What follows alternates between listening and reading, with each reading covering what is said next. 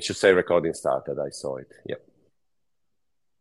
Hi, it's not often that I have the luxury of talk to people that are really at the top leading a sport. And very often because um, we're kind of in different realms. So uh, in this case, it's a bit different because the person I'm introducing soon is someone that has been involved in sport, but also in technology, in innovation, in investing. And um, easy to say, it's Andrea Gaudenzi, the current chairman of ATP. Ciao, Andrea. Ciao, Carlo. Thank you for having so, me. So, can I say congrats for another cycle? Thank you. Thank you very much. I know it won't be it won't be holidays because you're always super busy and you're trying to change things, which is one of the reasons that I really like talking to you. And through the years, we had some random and deep conversation, and I always took things and that I use in, in you know in what I'm doing every day. Um, so um, you also have been a player for many years. I, I think you stopped 20, and I, I, don't want to talk too much about tennis because it's not what I'm expert in, if I'm expert in anything. 20 years ago, you stopped playing, correct? Yes, I 2000... stopped in 2003 exactly when I was 30 yeah. years old. Correct. Wow. So now, and then you've been an, an investor, an entrepreneur, in general, innovator. Can we mention the little startup in Italy that did amazing things that I'm using every day, but I was also with my family?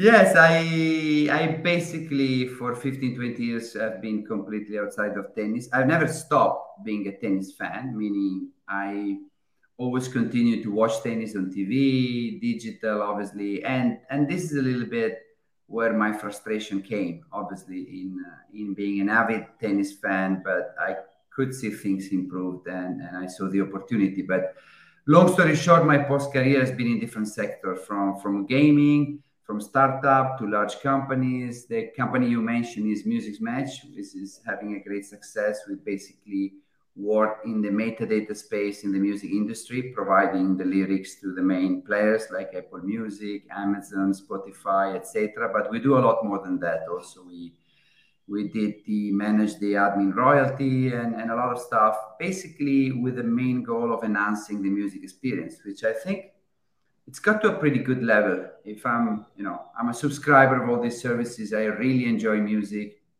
you know, one-stop shop sort of all the catalog.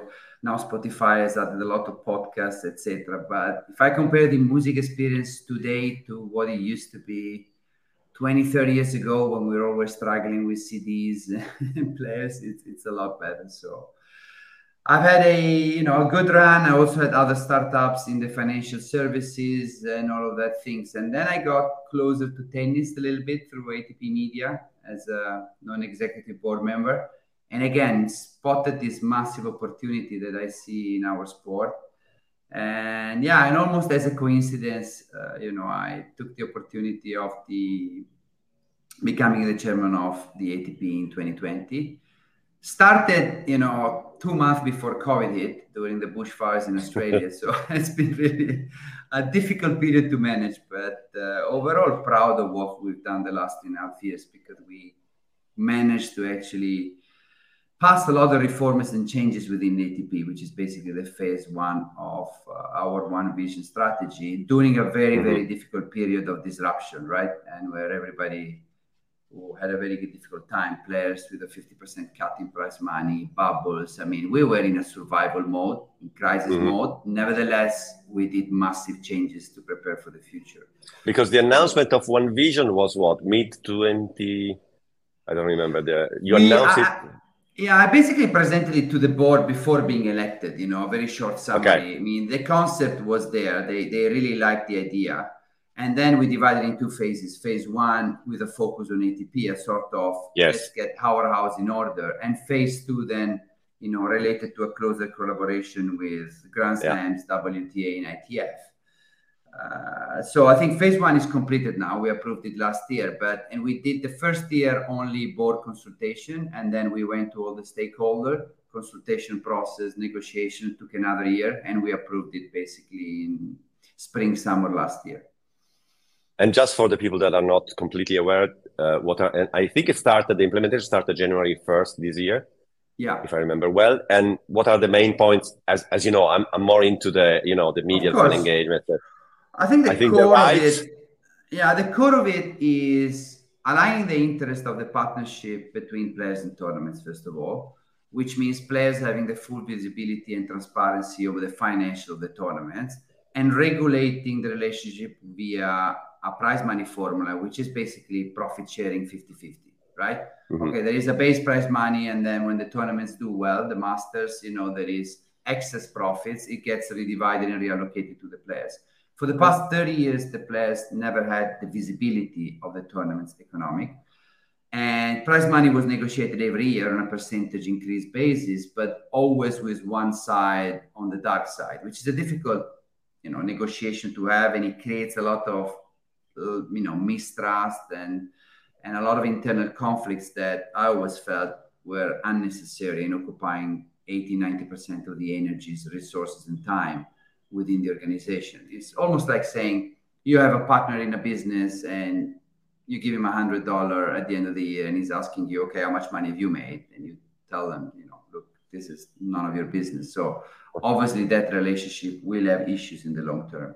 So that is done and, and it's great. Obviously, the second main pillar is around you know expanding, creating a better premium product. So we have expanded five of our masters. Uh, we, this year we are have expanded Madrid, Rome, and Shanghai, and in 25 also Canada and Cincinnati, with a concept of you know the fans want to see the best players in the world playing in the best arenas. So obviously the Grand Slams and the Masters and obviously the ATP final and WTA finals are those events where the top players have commitment. It's mandatory to play. So this is definitely the most attractive events that we have in our sport. And and I think it's key to to simplify or at least to try to simplify the story to the fans because they love to see these these events, these you know top players playing against each other. And we are lucky because we have many days of that content that obviously can be very, very valuable for broadcasters and which is obviously what we're going to talk about in this in, in this session. So, as a consequence of uh, you know aligning the interest, uh, prize money formula transparency, enhancing the premium product, the masters, and then obviously the other piece was media aggregation. We aggregated the rights of the 250 500 into ATP Media with equity. So now we have one, you know, stop shop in a sort of a commercial entity We've also created tennis data innovation where we pulled all our data and streaming rights for the betting market. We've gone to market with an RFP and was very successful.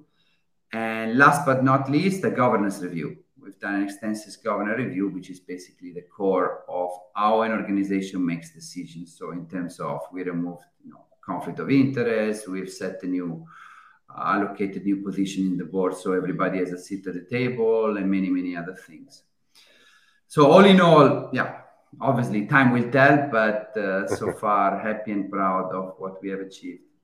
No, and uh, I, I also, yeah, the, the TDI thing, is it mostly managing rights or it also has an input in your technology use?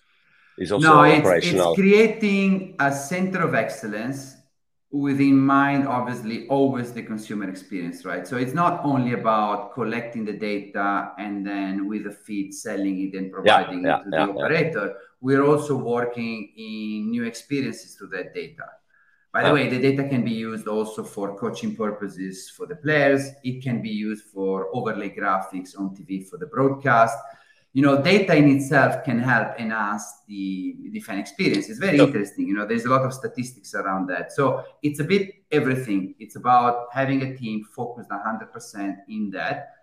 Obviously, the core market they're serving at the moment is the, the betting streaming yeah. market, yeah. which is necessary to have the data in order to to have those transactions. But it's uh, long term, it's going to be a lot more than that.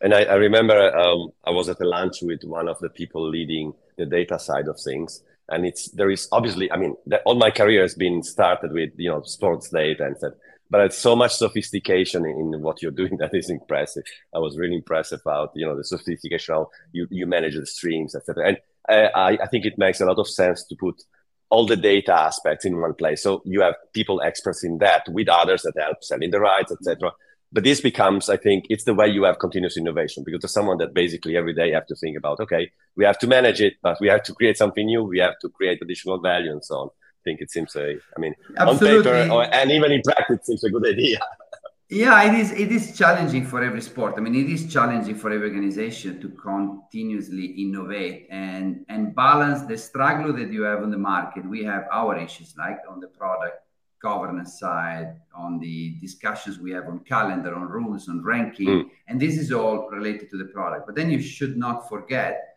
and this is what I I really believe in. But what is going to happen in 15, 20, 30 years? Where are we going?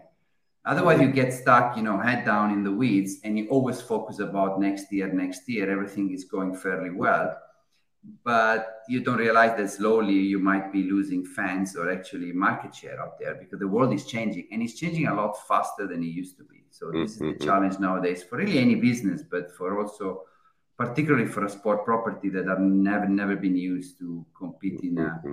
In a marketplace which is ultimately the entertainment industry where yeah. now we have a lot of tech media giants, you know, compared to the past that they are used to manage innovation and technology yeah. and data in a good way and data exactly they're, they, they're yeah, almost no. all data driven in a way no I, I think this tension between short term and long term as i you know i'm in a new phase since february i reflect a lot about short term. I'm more of a long term guy, which is an easy way to escape uh, maybe accountability at some point. but very often you see the damage when of when short term misleads. Sometimes you have to do it. I mean, if you're in a company, I mean, but but I think balancing the two, it's a it's a good point. Uh, I know phase two is uh, uh, you know is now.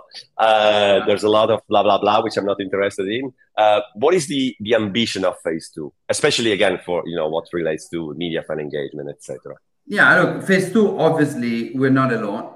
We're not alone, and we need to design it together with the four Grand Slams, WTA, and ITF. So, with all the tennis stakeholders, right? But in a nutshell, and obviously, I cannot go into much details because we're having those discussions now, is we're all part of the same story, right? As a fan, you know, going back to my frustration when I've been 15, 20 years outside of tennis as a fan, you you want to watch tennis and you want to watch it all right? You want to watch men and women tennis you want to watch the big tournaments small tournaments. The grand slams of course are the pinnacle of the sport the most important tournaments. Then we have the year-end finale with the atp wta finals davis cup and billie jean king cup. But that story at the moment is technically written by different stakeholders, which all go about with slightly different strategies. They go to market with different teams. They have different commercial teams. So we have different deals with broadcasters, with data, and all of that. So it's about we're talking to the same people. We cannot really, you know, uh, write different chapter of the same book separately and also sell it in different bookstores because we create a very a very painful experience for our for our consumers. So the very very simple idea: how can we get together and work closer together, aligned in a way that we can offer a better proposition to ultimately what I believe are you know the essence of our future growth and success, the fans. Because today's fans, they have a lot of opportunities. You know, I in my one vision strategy presentation, I presented a slide of the founder and CEO of Netflix which basically said, uh, My biggest competitor is Leap. When they asked him about, Are you concerned about Apple and Amazon coming into the space of Netflix? And he said, No, I'm actually concerned with any form of entertainment that occupies the time and attention uh, and wallet ultimately of consumers. And they sleep a lot. So that's it. It was a way of saying competition is a lot broader than we think therefore and, and today people have a lot of options i see my kids how they engage with gaming platforms. And and it's going to be difficult for sport properties even entertainment properties actually to to engage the younger generation. So the you know in a nutshell is we live in a very very competitive environment which will get even more competitive. The opportunity in terms of potential of addressable market is growing because there is more people in the world Uh, we have higher internet penetration. The technology, the devices allow you to consume content a lot easier. It's more accessible than it used to be.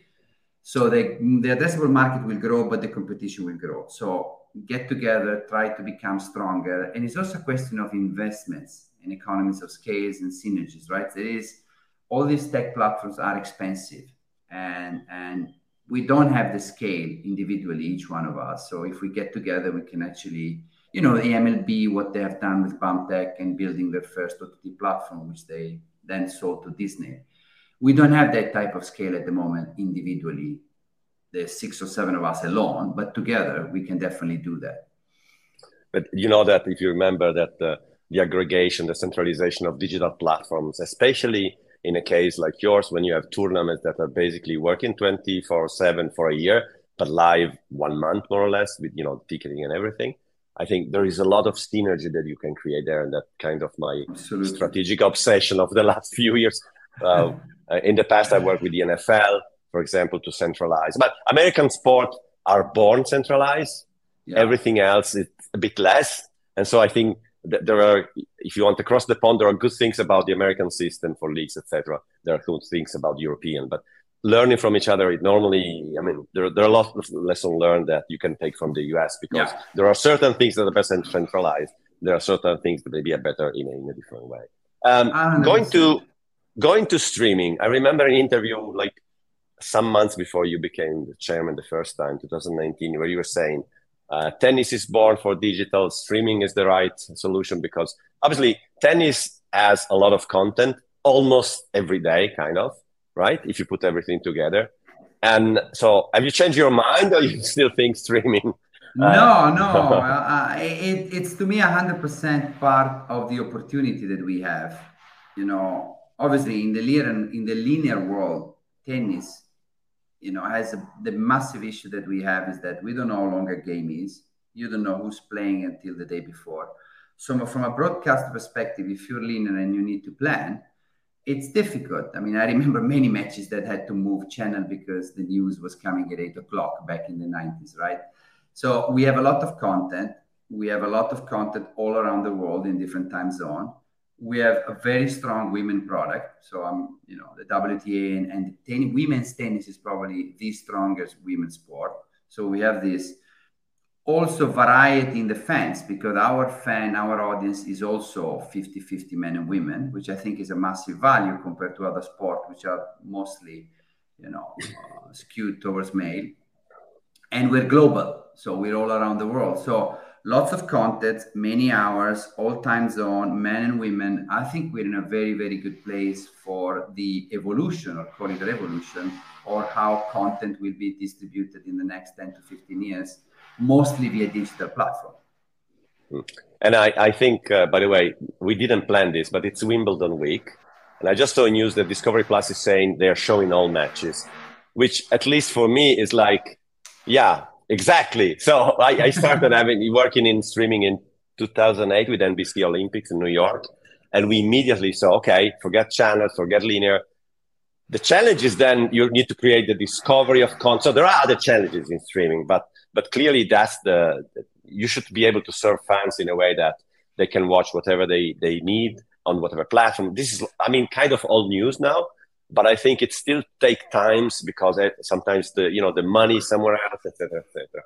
But if, no, if you look at, sorry, go on there. No, no, go go ahead. I, I, was just saying, I agree with you. There are challenges. The transition won't be simple, won't be easy, but it creates massive opportunity because the, the fans are they're all different. You you can take tennis fans like any other sport or any other industry. You probably have a scale of ten different type of fans. An avid fan, people who watch only the big big matches the final in the grand slam some other people they really watch small tournaments some other they follow their local heroes and and the ability of digital is that it can give you a very very personalized experience right? You could be watching somebody on court 15 at 10 a.m if you want to but you can still obviously watch the core matches or have you know just focus on the summary of the highlights pre-match post-match.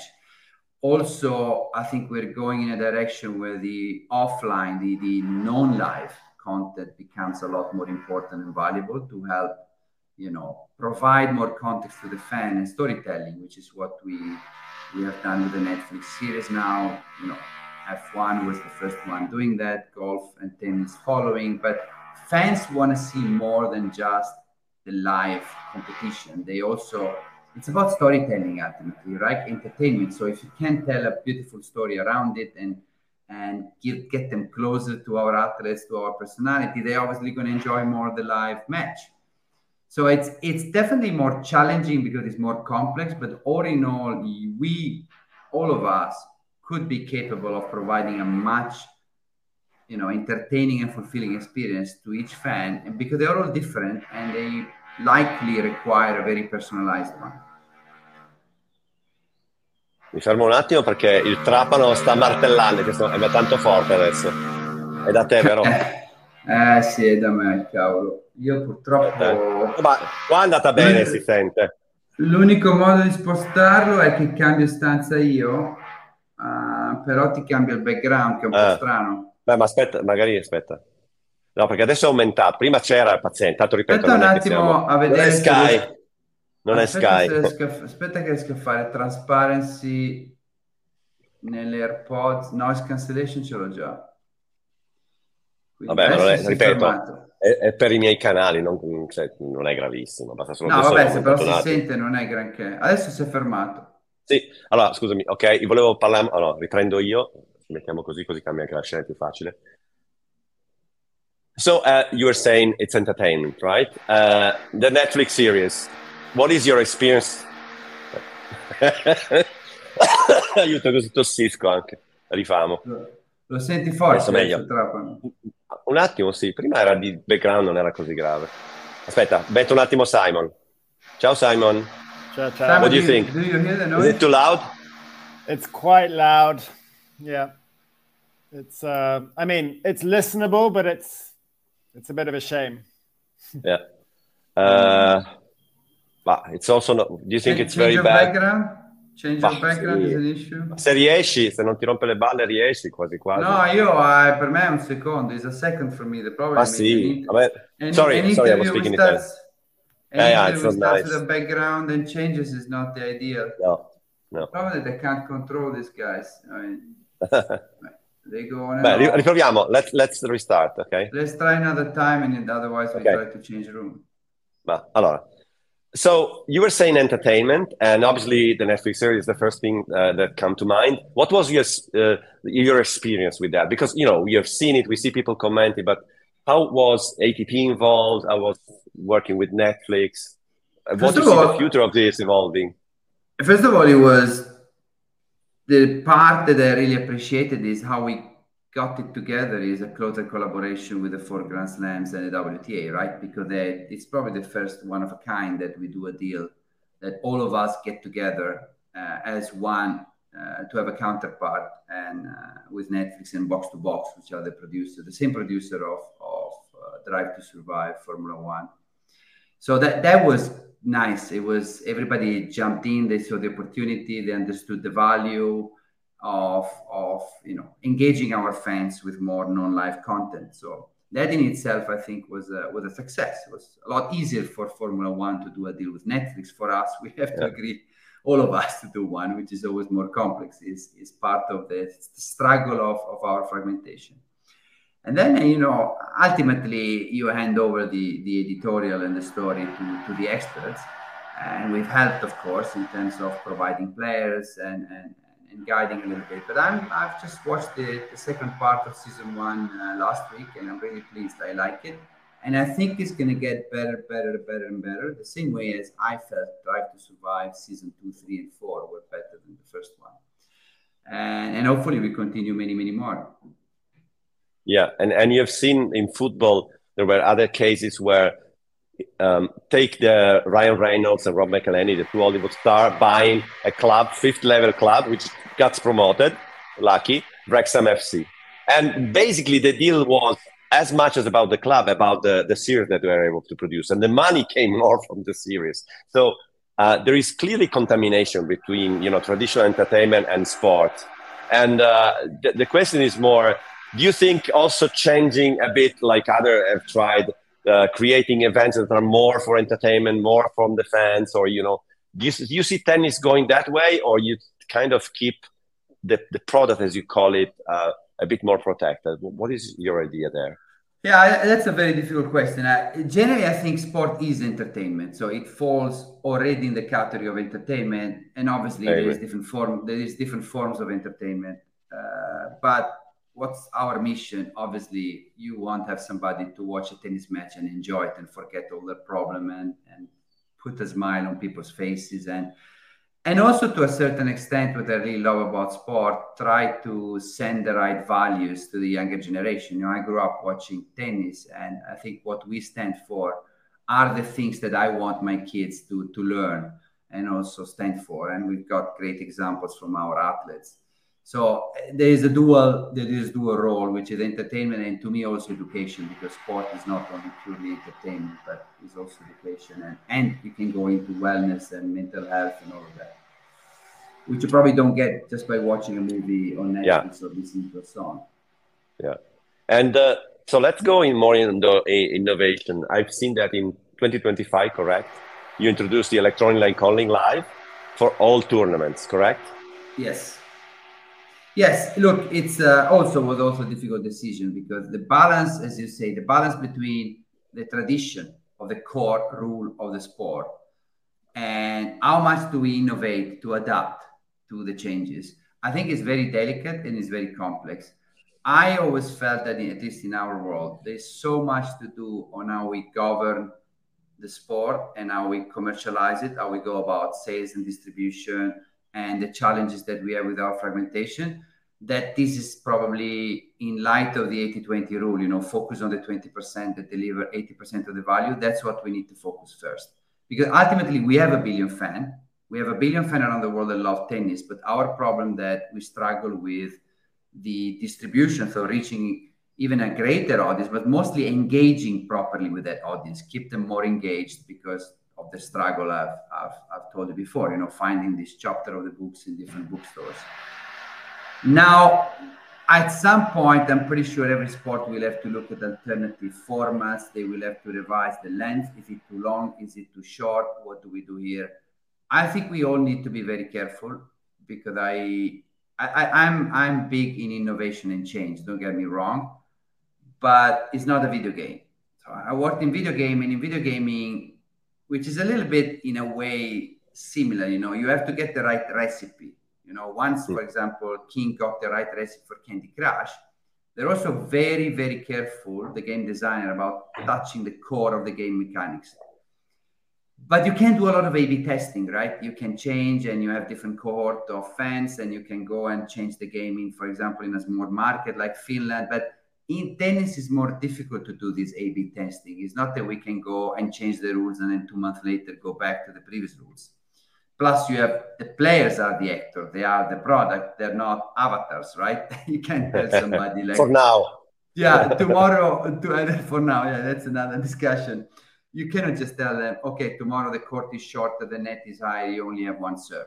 You know, it doesn't work that way. I mean, it's years of practice and training according to certain rules. So I'm very, very, very cautious and careful about touching the core of the game mechanics and the product, especially because I strongly believe that we're in a pretty good place. I, I love tennis the way it is. You might argue I'm biased because I was a tennis player.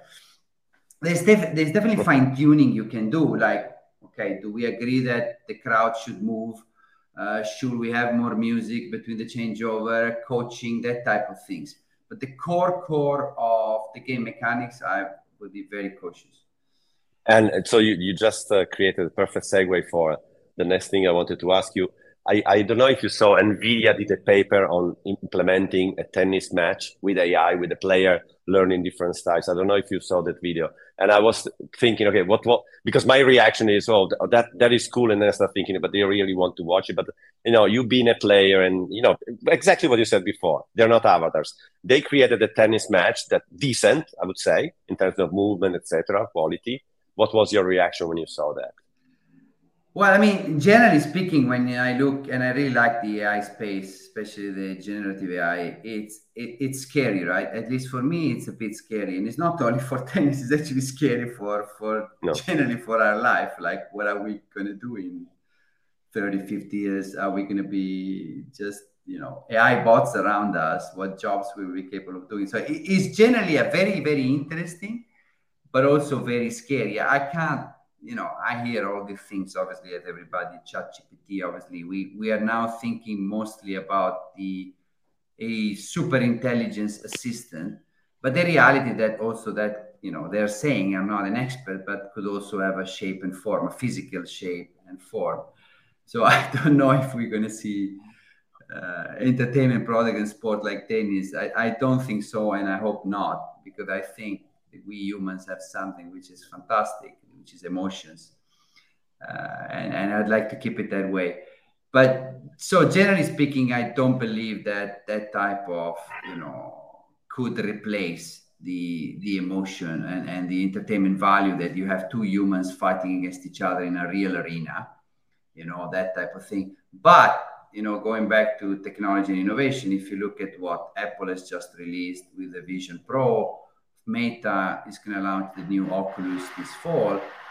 You could argue, okay, the experience between live and remote, it's coming, it's becoming very close, right? You're going to put one of those headset next year or in a few years, getting even better, and you're going to feel like almost like being there it's going to get closer. I mean, even if you compare the remote experience today, watching in a large TV screen with 1080p or 4K, it's 10, 20, 100 times better than it used to be in the 90s in a small screen and low resolution, right? So it's becoming a lot more fun to watch generally entertainment, but particularly sport remotely, which is good. This is, to me, is part of the opportunity. Mm.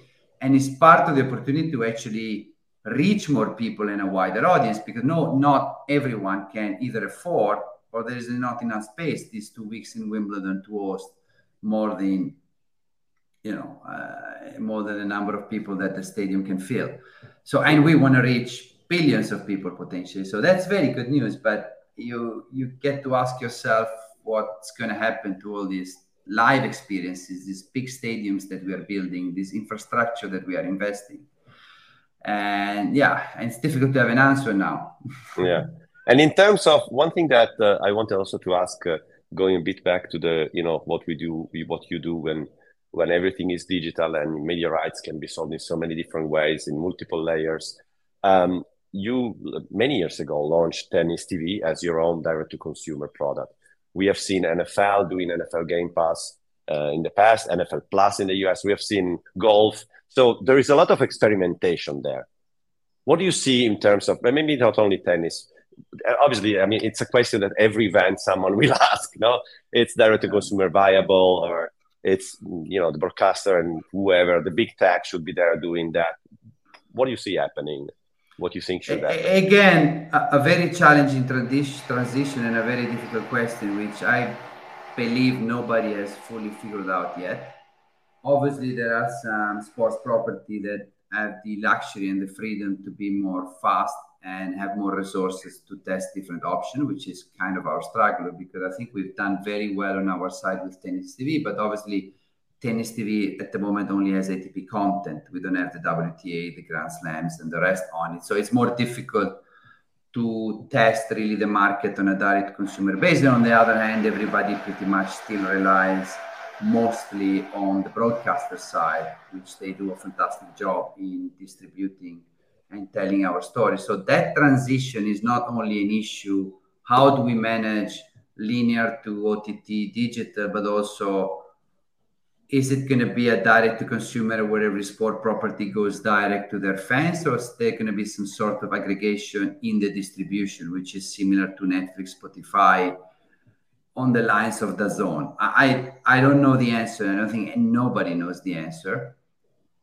What I like is that the players, the likes of Netflix, Apple, and Amazon, the big ones who have the resources, but also who have the consumer base, are actively looking into sport, live sport, as a future for them. Because at the moment, they all have decided to get into music they most all of them have decided to get into you know movies and TV series. Yeah, yeah, I think the next yeah. step is going to be sport, and they're going to compete. Also, it's not that the traditional linear broadcaster are going to sit there and watch. I mean, we've seen the announcement of Disney with ESPN, the transition to digital for the next five years. So it's going to be a very interesting market for the next few years, which ultimately could be very good news for everyone, both the consumers and the right holders. So, but challenging very very yeah. challenging and i don't think there is the perfect recipe today you just have to be ready fast to move go left and right and see the trends how they wish. Maybe the, you know the best example could be in that case in terms of big tech,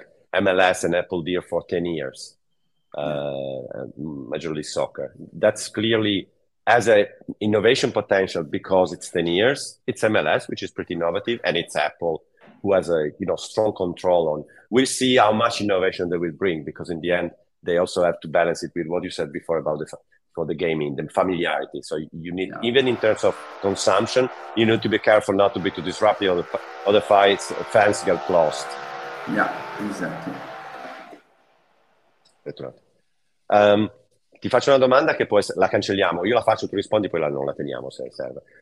Okay one thing that I one thing that I uh, imagine in, in, my, in, my, obsession about how to distribute sport what was about if players, meaning tennis players, at some point will be allowed to broadcast or whatever we call it, stream their games on their own platforms. I know it's pretty crazy, but would it make any sense? Imagine some of your players have huge audiences ready to on social, obviously. No, yeah, they absolutely have huge audiences, and, and we absolutely have to find better ways to use those channels. And obviously, they should benefit from it because already they are the big stars.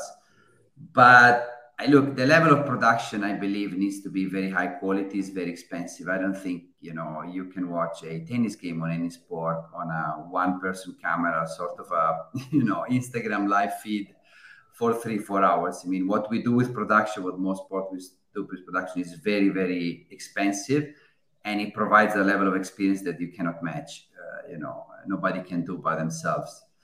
Uh, on the other hand, what you're saying can be very interesting for the non-live, in my opinion. Right? They can go about telling their stories uh, in a sort of a self-made video in, when they are in their hotel room or in the transportation, telling their life behind the scenes which at the moment, you know, is what we're trying to do with Netflix, and and there will be many, many, many more docu series about telling the story. That it can be more personal, the same way that many celebrities have, you know, started basically through social media having their own direct channel to their fans. Before they were, you know, there was always somebody in the middle. Now they have a direct relationship with their fans.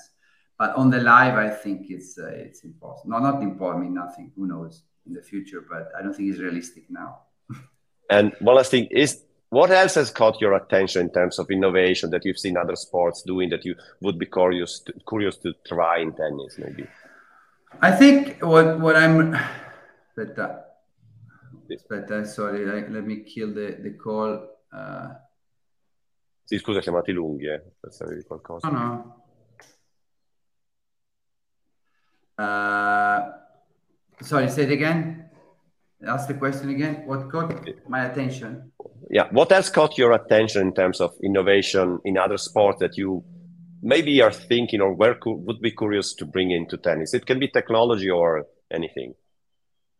I'm really fascinated at the moment by the combination of what AI can do and mixed reality. I was never been a big fan of virtual reality in the sense that the experience mm-hmm. that locks you out from the world is something very limited. Maybe, yeah, could be appropriate for gaming, uh, but not for watching a live sport, which I still think can and should be a social experience. You know, even if you are in your living room. But the idea of being capable of, you know, having a mix, which is augmented reality and virtual reality, where you have that experience of being live, but you're also you know aware of the world around you and you see the people and you can have this type of i can watch the match from this angle that angle i can move around and i can have different experience. I can even it can it can end up to a certain extent i don't want to say an experience that may be better than live but you can do definitely things that you could not do live like sitting in first row for example or or sitting in the bench of the player or sitting behind the umpire or or doing many many things virtually which today probably I don't think the technology is quite there yet, but I'm very, very curious to see what you know mm. Oculus 3 and, and Apple Vision Pro will bring. But that type of experience remote with a combination of the capabilities the AI will bring, I think will enhance the experience in the next five years from a fan experience perspective, which is going to be incredibly. And the thing I love again is that the fact we, we are very, very well placed. In, given the characteristic of our sport and the volume and the fact that we're global, etc., etc., everything that I just said. So that really is very exciting. Okay, so um, thank you, Andrea. I think it has been a long discussion. I hope uh, you're relaxing because I know you're moving this week. I, I guess going back to Wimbledon at some point. Yeah. So it was really great. I'm happy that you took time for this. Thank you so much. Thank you, Carlo. Grazie mille and ciao ciao. You want to do a little promo on uh, ATP Finals? It's Torino, uh, so I can say, "Oh, I'm in Torino." No, whatever. Simon, you want to invite Simon? I'm in Torino. In what sense? Uh, now, I, I, I, am in, me. I am in Torino, so ah. I can ah. say. By the way, my ah. city is the host of the ATP final, so where ah, I live okay, is Torino. Okay. I don't know, but uh, up to you. No, as you want, and see you all in Turin. When is the yeah. date this year? Well, to say in November. Um, yeah, November. Yeah, yeah it's okay. okay. Okay, I'll, I'll, launch it. You say something. We close. Okay. And by the way, I live and am in Torino, and I know you will be coming with all your tennis player friends in my city for the finals, right? A hundred percent. Yeah, we're looking forward to that. It's been a fantastic event the last two years. The city has embraced it amazingly, massive success. The players loved it, the fans love it. So definitely see you in Turin in November. A hundred percent. Yeah. Okay. Ciao. Thank you. Ciao, ciao. Take care. Va bene. Nice. Is it okay, Simon, or no? Yeah, it, that was great. I think the the I know that you flagged it, Carlo, before you asked the question. Um, just on, I, I think the the player streaming no, yeah. matches, I think could get it's okay. a little bit tricky. Yeah, um, absolutely. I, I would. It might no, no, open up a can of worms on that it's one. Our life, right. not yours. It's not exactly. Blah blah blah. Totally, totally.